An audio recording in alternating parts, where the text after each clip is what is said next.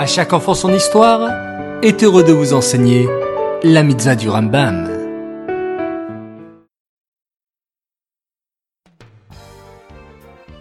Bokertov les enfants, comment allez-vous?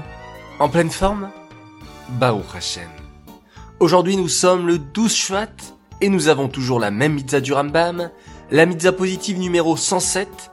Il s'agit du commandement qui nous a été enjoint, selon lequel on devient impur contact d'un mort.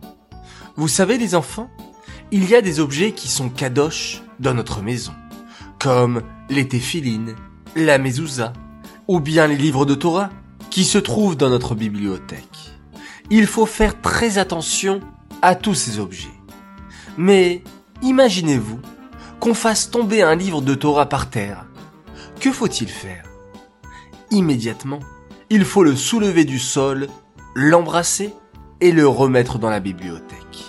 Mais s'il y a une mezouza qui tombe, il faudra aussi la refixer en l'embrassant.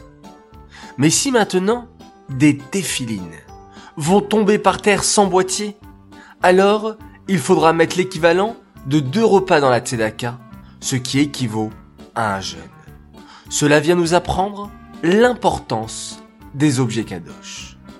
Cette mitzvah est dédiée les Nishmat, Gabriela Batmoshe, Aléa Shalom.